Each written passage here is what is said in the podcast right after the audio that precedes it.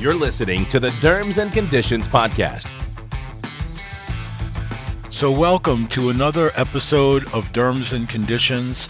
And this is a great day. This is a great day because we're going to be talking to Natasha Mesinkovska, and she is a dermatologist. She trained at uh, the Cleveland Clinic, which explains why her son is a passionate Browns fan, and did dermatology and dermatopathology there after going to uh, medical school at Mayo.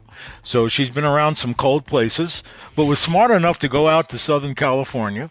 And she is the vice chair of clinical research and also associate professor of dermatology at University of California, Irvine. And I've gotten to know her recently, and I, I've thoroughly enjoyed it on a personal level, but also she's so knowledgeable and she's so humble about it. So, Natasha, it's great to have you here today because we have a lot of exciting things going on with alopecia. Had had big news fairly recently, so I'm really looking forward to tapping your brain on this.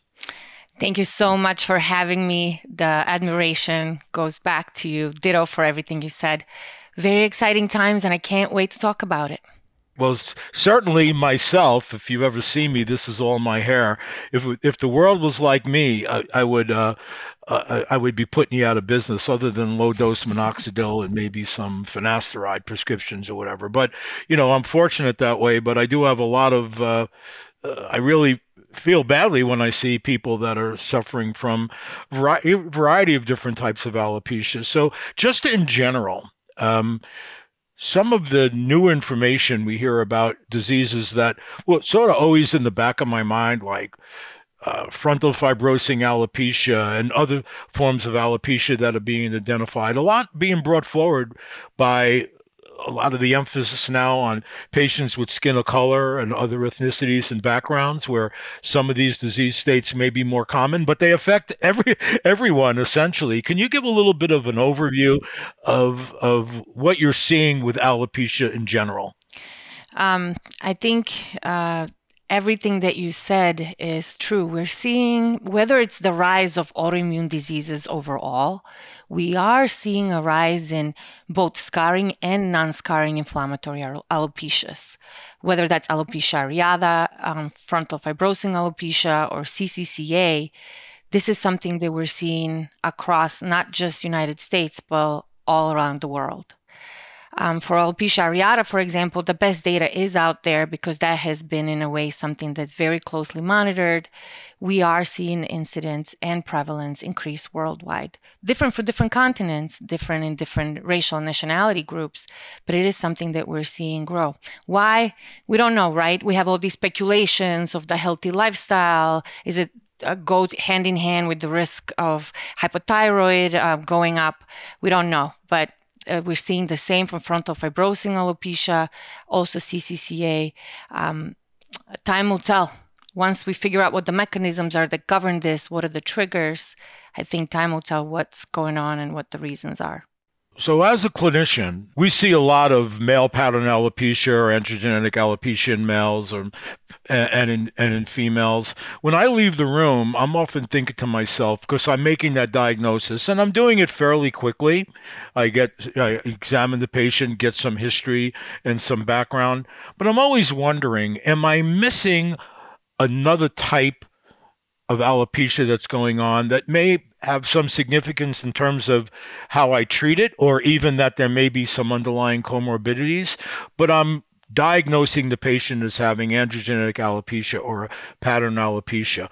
What are the simulants of androgenic alopecia in men and women where it might be another disease state, but it presents similar to androgenetic alopecia? I know that's a tough question, but I, I, I think it's really important question. So I would tell you when let's talk about boys first, right? Like when a guy comes, depending whatever the age is, I think the one tool we are not using as much as we should in hair studies is really our little dermatoscope. I'm not trying to make us all be trichoscopy. Like none of us are going to be Dr. Antonella Tosti necessarily. You know, certain people are super into it. I'm not an expert, but pulling out that dermatoscope lets you look at the hair follicle so you can see is there a little redness around it? Is there a little follicle, like a little perifollicular scale? Are there any pustules? Do you see any kind of areas of scarring? I would tell you that a lot of guys, even in their 20s and 30s, especially the younger they are when they start losing hair, they tend to have a lot of seborrheic dermatitis. So there's all this minimal um, kind of inflammation that's happening. I am a very strong believer to try to control any kind of alopecia. So if there is a seborrheic dermatitis, I will address it.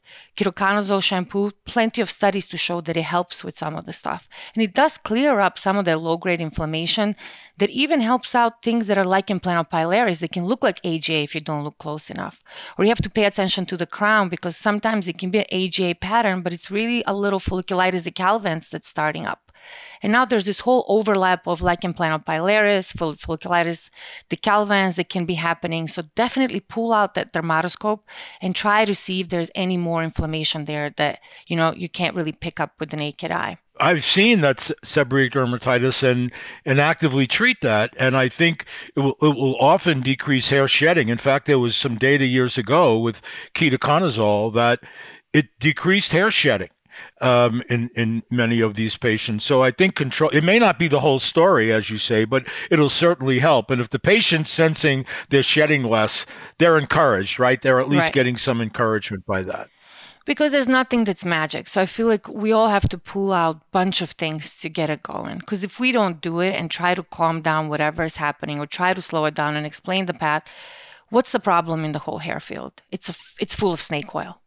I mean, billions and billions of dollars are getting pooled. People are spending so much money for all sorts of shampoos that are like 150 to 200 dollars for all sorts of gadgets, some with you know supported technology, some without much.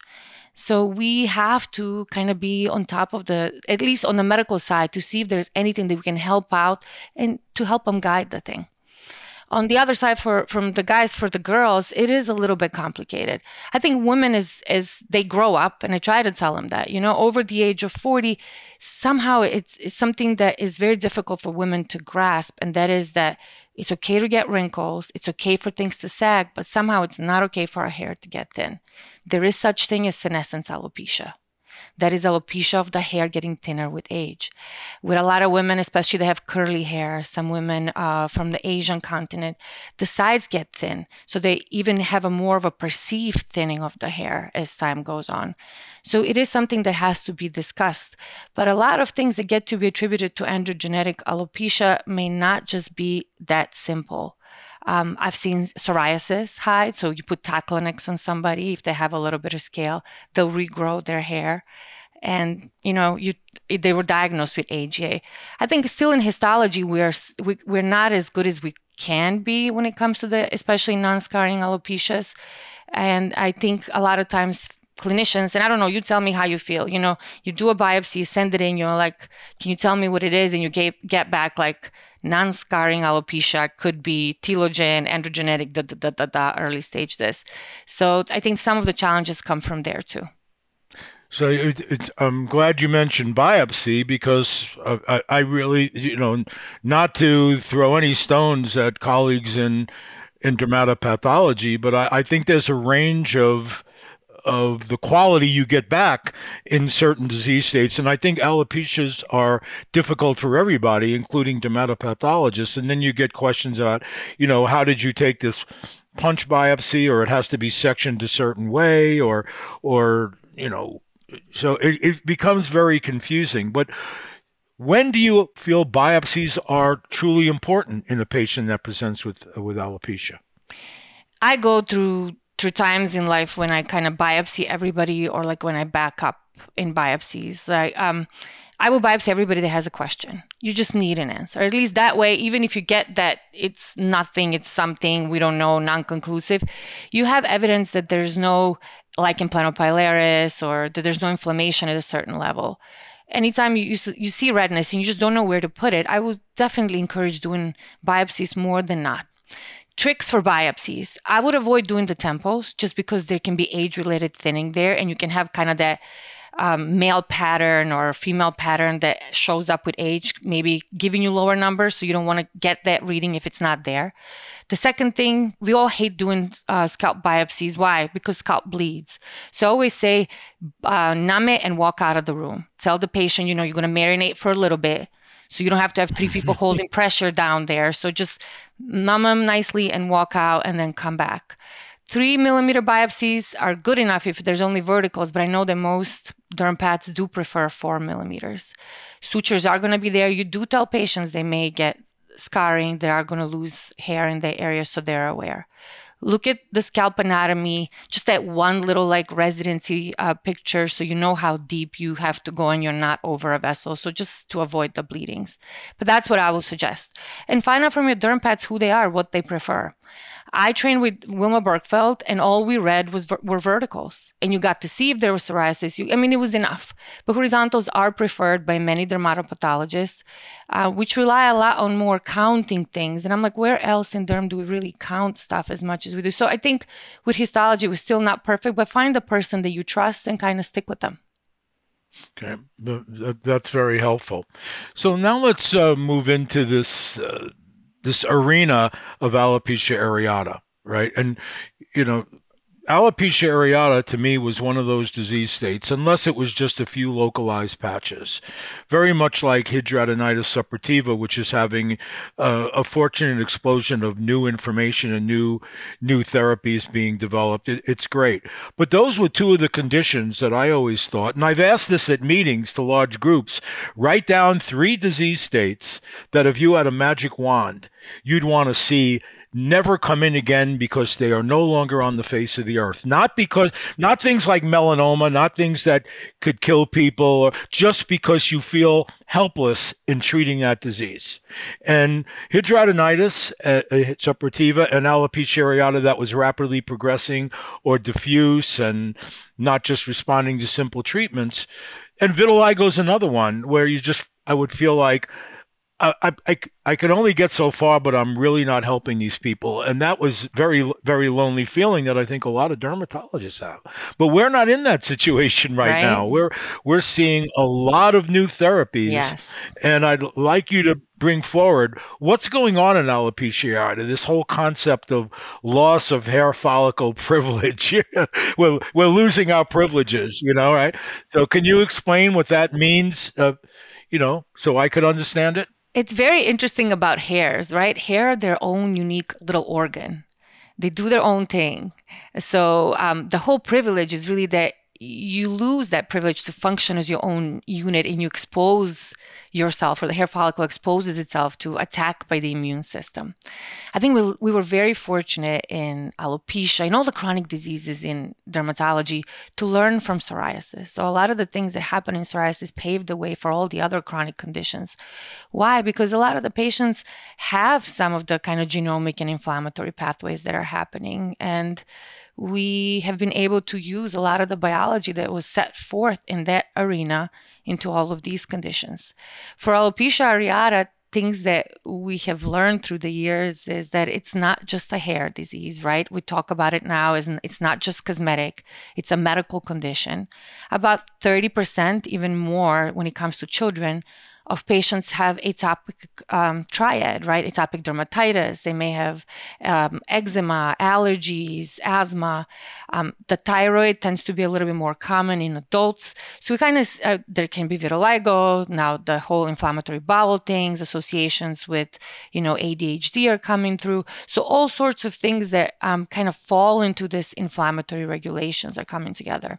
The pathways that regulate this um, have been at least for some of the conditions, such as the JAK inhibitor pathways, have been, um, you know, the beacons for how we are treating the condition now. But I think it's just one of the ways that is going to help a lot of patients, and then other things are coming through as well, particularly addressing some of the uh, ways that allergies are playing a role in the condition. So, uh, you brought up the, the point about you know a, atopics and I, and I've seen some especially a few children that that are atopic have atopic dermatitis and have uh, alopecia areata and some of those have responded very well to dupilumab. Uh, is is that something where think about it in terms of prognostic factors. Does it matter if they're atopic or not? The severity of the on, at the onset, if it's prepubertal or later, or nail changes or not. When you find some of these different things, do they help you predict how they're going to respond and what treatments to use? For sure, I will tell you that I. I mean, this may sound silly, but I actually get excited when somebody has allergies because for me, I feel like, okay, these are my allergy people. Then I have people that are like my thyroid immune people. So I, in my head, I crudely divide them in subsets. Um, usually, the younger they are, the more severe the condition is. I will say I will have people who may have more than 50% hair loss. They may not be universalis, but maybe high totalis, who may have patchy alopecia, right? But most of it is gone. And if they have allergies, even like a regimen of Allegra in the morning, Zyrtec in the evening, cereal, whether it's eczema or ILK, can bring the hair back and keep it. So I totally agree with you. The Dupilumab definitely helps. The studies from Emma Guttman at Mount Sinai showed that having an IgE that's elevated at baseline actually can be a predictive factor for people that will respond to the dupilumab. So what I do now when somebody comes in as a new patient, and even some of my uh, prior patients who are not on JAK inhibitors, I will check their IgE levels. And if they're high, then at least I feel I have more of a reason to pursue the um, kind of the the eosinophilic pathways, the more dupilumab, the, the Zyrtec, the antihistamine stuff. So definitely IG is something that I picked up from um, the trials we were running from being high, and then the Emma studies, Dr. Guttman studies definitely confirmed it. One thing for dupilumab, something she said at the meeting is, you know, when you treat patients with dupilumab, it's not a sprint, it's more of a marathon. So if a typical JAK inhibitor, which we'll probably talk about starts working within a month or two dupilumab takes a little bit more on the longer side four to six months. So that's where we're looking at. So on on the thyroid side of it i had always been thinking about you know they come in one one or two little patches say well you know palpate, you don't feel anything. Well, what does that mean? Uh, you maybe get some baseline T3, T4, which doesn't necessarily tell you anything. TSH may not even be that sensitive, right? Depending on where they're at. So there's these anti-thyroglobulin antibodies and anti thyroid peroxidase antibodies. And I used to think, so what if they're positive? What does that mean? So I, I wouldn't get them unless I really clinically thought was, something was going on. But in some of my readings, it's still important to know that because it might be a predictive factor for you that at some point they're going to develop Hashimoto's thyroiditis. Is that true? And when do you do that thyroid testing? So I used to draw the antibodies quite often. And then when they come abnormal, the question is, what do you do next? Because their TSH, T3, T4s may be normal. So patients will want to go to see an endocrinologist and the endocrinologist would be like tell your crazy dermatologist to stop drawing these labs because there's no function to them. And then one patient even was like oh my god i, I was in such distress because i read about anti-thyroglobulin and i saw that thyroglobulin can be a marker of thyroid cancer which is not really how things are. But my whole point is people can get excited and endocrinologists don't know what to do with these things except say okay let's watch. But here's one thing. The hair follicle does have thyroid receptors I think there's one good article on this. So my theory or my question is okay, you treat the Hashimoto's here, but you may still have these circulating antibodies. And what are they doing to your hair follicles? So that's what we don't know. That's one of these big, great unknowns that I hope somebody will take on and research. It's on my list of things to study, but it just never got to it. Because I will tell you, even in the lichen planopilaris population or the AGA that have nothing else of inflammatory characteristics, if they have Hashimoto's, they're just tough to regrow. So I think there's still something more to it that we don't know about. Yeah, I think, you know, it, what makes this so exciting is I told you before how feeling helpless. I don't feel so helpless anymore. I feel like I'm learning a lot and have, you know, better options to offer to the patients. So now let's move on to Janus kinase inhibitors. We, we now have baricitinib being FDA approved for alopecia areata, uh, and we expect more to be forthcoming. And we know everything we hear about, you know, JAK inhibitors. Information's all over the place. It's it's hard for somebody that's out there in the trenches to piece it all together. So, can you summarize how Natasha utilizes or works with Janus kinase inhibitors for alopecia areata? So my experience um, is from now five years of doing clinical trials. Um, I've used JAK inhibitors not only for alopecia areata, but also for atopic dermatitis and other indications I have come across. And um, I have had the chance to try JAK1, JAK2, JAK3, some TYK inhibitors. So that that's where I'm coming from. So you guys know, I, I my limited experience is what it is, but I, I've had a lot of patients for many years. Advantage of the JAK inhibitors. So compared to some of the things that we had for psoriasis, the TNF alphas or the biologics, they're pills. They're pills that people take either once a day or twice a day. Surprisingly, when people take them, they don't know much especially in the early stages when I ask my patients, would you know if it's a sugar pill or a medication? They don't know. It's not like doxycycline, you know, you have a little bit of indigestion. They, it's really very well tolerated medication, which is surprising in one way or another. When it comes to um, taking it, the, some of the first sign that a patient will respond to the medication usually starts about, depends, six weeks or later. Some what do they see? New hair, new hair growing pimples, in. Pimples, like oh. folliculitis. So you will see the side effect being folliculitis. And sorry, I use the word pimples, acne, whatever the the word du jour is. But I always take it as a positive sign. I don't know if it's the hair follicles waking up, but at least that's the way I explain it to the patients. But you will start seeing not only on the scalp but on the face as well, particularly younger patients. So that's one of the early signs. When it comes to labs, not many abnormalities. CKs are something that can go up, especially in young people who do a lot of exercise, but nothing that I've seen in any of the trials, at least from the safety data, that anyone's had any, as far as I know, any rhabdo or any kind of bad stuff that's happened. So, so with baricitinib, for example, uh, what's the sense with any blood dyscrasias or hematologic changes or lipids, or some of the things that we hear about? What what are you doing there? Yeah, you can have lipid increases. You can have a little bit of cholesterol um, stuff. Some people triglycerides, and I the sense that I'm getting it's it tends to be more like I think the Accutane patients, like things that tend to have it at baseline. People that tend to have it at baseline tend to increase a little bit more. But I think we only have really two phase three trials with like 500 people each, so um, not that much to draw the data for uh, that population. The alopecia areata patients are what young, right? Average is about mid 30s. So they're not going to have a lot of comorbidities that patients, for example, that are treated with baricitinib with rheumatoid arthritis will have. So I think time will tell. But what's the biggest concern? The biggest concern is that, you know, you put these people that are young on an immunosuppressive medicine for as long as they shall live. At least that's the way we think about it now until we figure out what are ways to people on, whether that's going to be minoxidil or something else, so we can take them off and decrease things.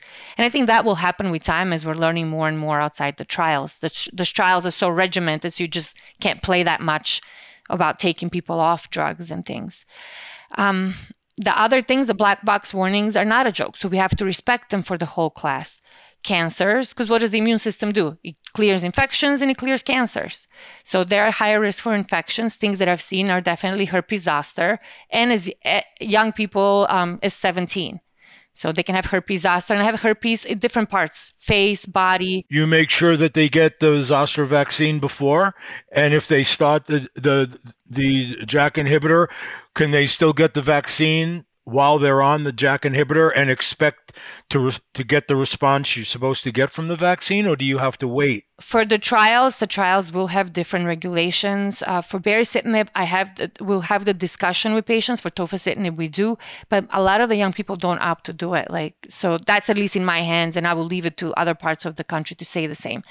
There is some evidence that JAK inhibitors may decrease efficacies of certain vaccines, so I will try to do it before we start the therapy rather than being while it's on the therapy. So that's what I will um, suggest to patients is to try to do it in advance if it's, it's possible. Most of the um, other infections really kind of like those upper respiratory that we see with any kind of um, most of the immunosuppressant medications, but nothing bad that's recorded. The things that scare me and the things that we have to watch, although super low incidences for the whole family of medications, the cardiac, So that's something we just have to kind of collect data as time will come. Nothing scary thus far. And then the thrombotic events, which uh, that's are, what I that's what I wanted to ask you about though. The, the, you know, I'm picturing it's uh, six o'clock on a Friday, and you get a call that there's a patient. They have swelling in their leg that's tender. That's 32 years old. That's a a, a, female with alopecia areata that happens to be on oral contraceptives right. also, right? And you're concerned about uh, deep, deep venous thrombosis risk. I think that's a call that most dermatologists are not going to feel comfortable with. What is the reality with that? And then we'll wrap up. The reality from the trials is that the numbers have been super low. And then a recent meta analysis came out that said that maybe it's not a real connection. But it's there, the box is there. But the reality is in the trial so far with alopecia areata, it's very low. I will say we discuss it with patients, we make them aware, especially with COVID. COVID is what scares me because it can push certain people into the whole clotting cascade. So I think people need to be aware. And the first sign of something like that, they run to the ER. But you have the discussion when you start them on the medicine and you make them make a decision. It's not our job to hide or fluff things. It's our job to just be open and honest about it so patients know. So when it happens, they go to the emergency room. So I have one more question for you, Natasha. What are situations where you say, I will, I'm not going to use a, a inhibitor in this patient with alopecia areata that jumps out and says, obviously they have to, uh, active TB or, you know, they're a, a HIV infection or whatever, some obvious things. But are there certain tips that you can give? Cancer patients or like somebody that's had cancer within the last five years, I will definitely not. I will have a discussion and I will warn it. If they had a history of heart attack, I will not. If they're, for example, a smoker, diabetic, overweight, like a horrible risk for heart attacks and stuff like that, then definitely not. If they have a family history of clotting disorders, those are the things that I will consider. And if some people still want the medicine, then I'll have a note from the cardiologist, a note from whoever it is that everybody's understand, have things be signed. As long as we're all on the same page, to each its own we we got to be we got to be doctors, right? Right. We got to be doctors, right? Because there's a lot going on deeper than the skin. Natasha, thanks so much. We could go on forever, and I'm sure in other circles we will. Uh, and you have a great day. Say hello to your husband, another great guy, and and your son. And thanks so much for you know you bring it to life, you make it real, and that's what I love about it. Thank you so much. Thank you so much. Have a wonderful day. Thanks for having me. Thanks for doing this show. It's awesome. Thank you for listening to this episode of Derms and Conditions. If you have any questions or comments, please email us at podcasts at fred.health. And most importantly, if you like this episode, subscribe to the Derms and Conditions podcast on Apple Podcasts or wherever you get your favorite shows. Thanks for joining us.